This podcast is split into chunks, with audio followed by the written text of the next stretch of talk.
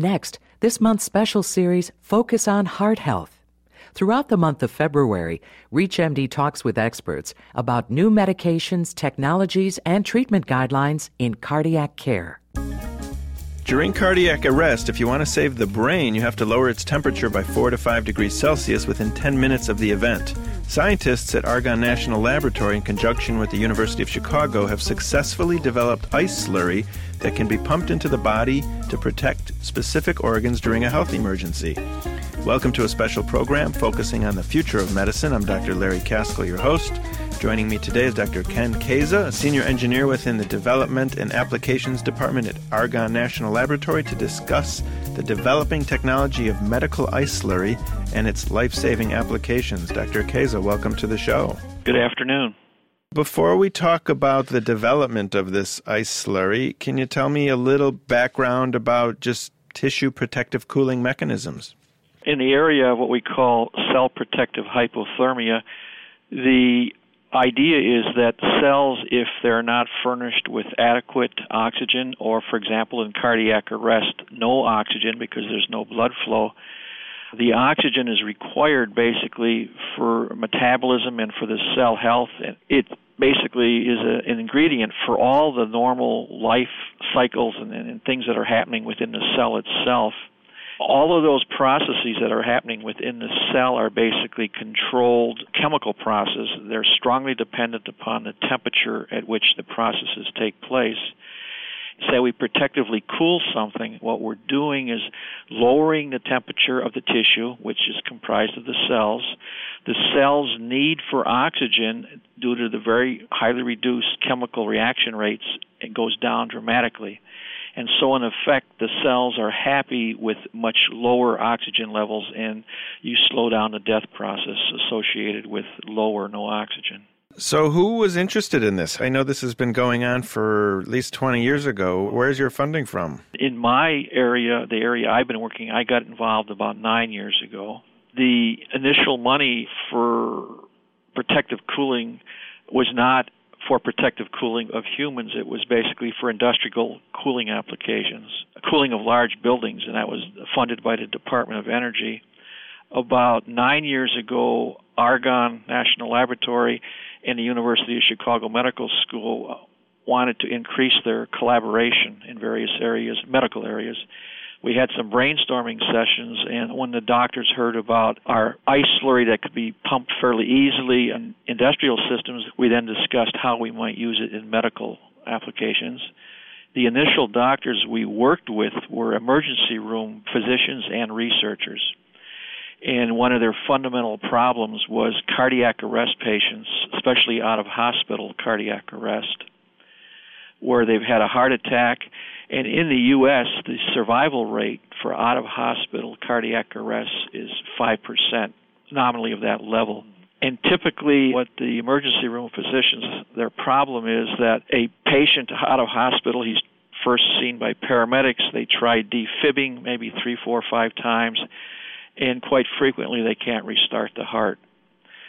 So you're either pronounced dead in the field or you're taken back to an emergency room, and occasionally in the emergency room they will restart the heart, but there's been no blood flow to the brain for 10, 15, 25, 30 minutes, depending on the journey. And even with chest compressions, the brain has started to die. So in the hospital, they restart the heart and your brain dead.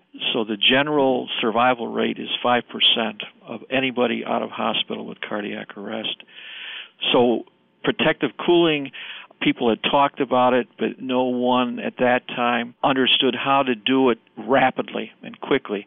They might try packing the cardiac person in ice, but it's an extremely slow process, and we need to cool down in five to ten minutes. And so we got involved with making a slurry and a way to deliver it, in this case, to the lungs. That was our first example. So, what's in the slurry? Is it ice, water, antifreeze? the slurry, as it now stands, is three basic types. The more common one that we've been using mostly in a lot of our animal studies to date is a saline based ice slurry. In its simplest form, it's ice that has been chopped up into extremely small particles, less than a tenth of a millimeter in size. It's combined in the production process with sterile water and a certain amount of salt. And the salt is added. Again, I don't know what kind of technical detail, but the salt, like you put on the sidewalk to remove ice from your sidewalk, lowers the freezing point somewhat of the ice the small ice particles, they need to be very smooth in order to flow like water in this very dense slurry. So the salt in the water, when mixed with the ice, melts off the microscale surface roughnesses. And that, plus some other conditioning, allows us basically to pump it through very small delivery devices deep into the body. We have two more types of slurries. We've been able to make a slurry composed of ice particles made with a commercially available blood substitute. So we're expanding the medical benefits of slurry. A saline slurry, the main benefit is protective cooling. But now, when the carrier liquid is, for example, a blood substitute, we have the attributes of a blood substitute added into the slurry cooling effect, things like oxygen transport, cell nourishment. So that's a second type of slurry. A third type of slurry we make is a ice particles formed in a fluorocarbon chemical. Fluorocarbon is being explored as a medical conveyance of oxygen for basically putting into the lungs. And so we've made slurries with that. And in that case, there we have ice plus perfluorocarbon plus oxygen that's in the perfluorocarbon liquid, and the lungs are actually capable of drawing the oxygen out of this liquid. And so there's basically three types of slurries. So it sounds like you can give it endotracheally, you can give it through an IV. Are there other ways of getting it into the body?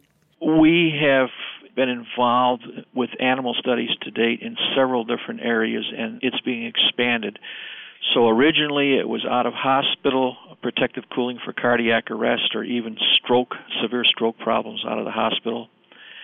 Then we went into laparoscopic surgery and kidney cooling, for example where in minimally invasive laparoscopic surgery, for example, on the kidney, there's a clamp off point in time before doing surgical manipulation and cutting, for example, to remove a cancerous growth. That clamping off process of that kidney basically allows no oxygen carrying blood through the organ. So if they don't cool those organs under that scenario, they have 30 minutes of actual operating time. That's not very much for a complex surgery. So what we've been doing and demonstrated in large animals is we can make, for example, our saline slurry, and we deliver it through a laparoscopic port. It's one of maybe up to three to four additional ports for endoscopic viewing and other manipulations. So the surgeon clamps off, immediately delivers a slurry at a couple hundred ml per minute. He coats the whole bottom, sides, and top of the kidney. Within five minutes, the kidneys cool down and they like to cool quite deeply down below 15 degrees centigrade, normal being 37. And within five minutes, the organ is protectively cooled, and we've established through survival animal experiments protection out to two hours so far. If you've just tuned in, you're listening to a special program focusing on the future of medicine. I'm Dr. Larry Kaskel, your host, and I'm talking with Dr. Kenneth Kasza, senior engineer within the Development and Applications Department at Argonne National Labs. And we're talking about a developing technology using a medical ice slurry and how it can save lives. Has anything been done in humans, or has it all been done on animals so far? The results to date have only been done on large animals. You might ask, where are we at? So we've gone from laparoscopic surgery. We're now working with cardiac and cardiovascular surgeons for protective cooling. That particular application is our strongest challenge because the cardiac surgeon, for example, if he's pushing a catheter up from the femoral vein down in the leg, they have catheters that are up to 100 centimeters in length, and they can be frequently of internal diameter less than one millimeter. So we are working with cardiac surgeons right now to establish the ability to deliver slurry to protect the heart muscle for example, from reperfusion damage when doing maybe a, a balloon catheterization to open up a blocked blood vessel, an artery. We've established the ability to deliver a saline solution based slurry into those catheters, a very small size, and deliver it at a rate which we think is adequate to cool either a subsector of the heart muscle or the whole heart muscle itself. And when I was in med school and I watched open heart surgery, they poured some sort of ice on the heart. What's the difference? In open chest surgery, I've seen videos, especially from Russia, three to five years ago, where they had the whole chest opened up, the heart, everything's beating there, and they would reach with sterile gloves into a bucket of chunk ice, crushed ice, and they would just pack the general area with that ice to cool it down to induce protective hypothermia. So that same procedure is currently used in the open cavity laparoscopic kidney surgery, right? Conventional surgery, where there's a big opening there, and that's how they cool it down. But as I mentioned, we're in laparoscopic surgery now. We have these very small ports. You can no longer reach into an ice bucket and pack it around the organ.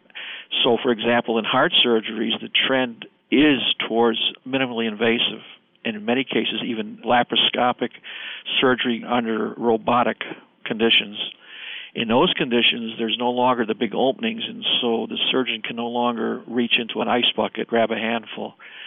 So we're addressing that surgical area of application. It's a smart slurry, and you can pretty much deliver it anywhere you want it to go. Yes, and the ability, again, when you get into laparoscopic, minimally invasive, and even in catheterization, the bore size of the catheters is millimeter and less.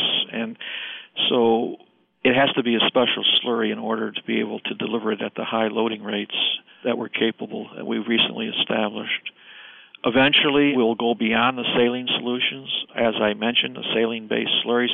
We'll get into the ice slurries in which the carrier liquid is a blood substitute, for example, or maybe even the blood.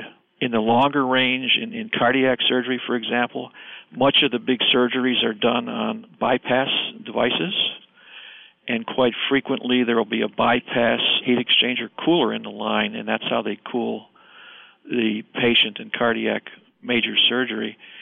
But that application from the heart bypass machine is coming under scrutiny because of what they call bypass brain, which there is some damage to cells just by circulating through the external loop.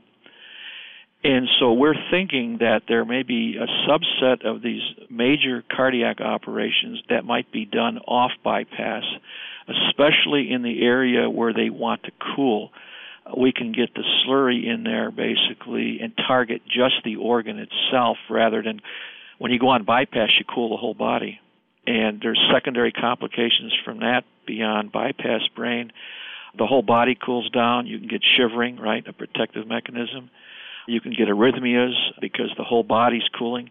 You cool down the intestines also, and you can get massive infection flare ups in, in the intestinal tract. So we're thinking that targeted cooling may have a lot of benefits by focusing just on the organ of interest, maybe on a secondary organ that needs protection also rather than having to cool the whole mass down of the human being. It's an exciting field and technology, and I look forward to what's to come. And I'd like to thank Dr. Ken Kasza for talking with us today. Thank you very much for inviting me, and I appreciate the interest in our work.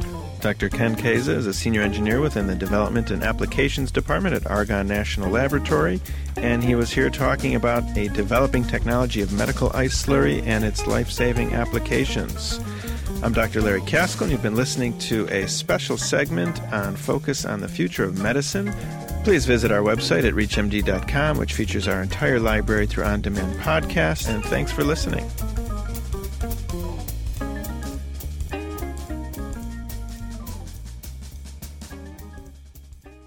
You've been listening to this month's special series, Focus on Heart Health.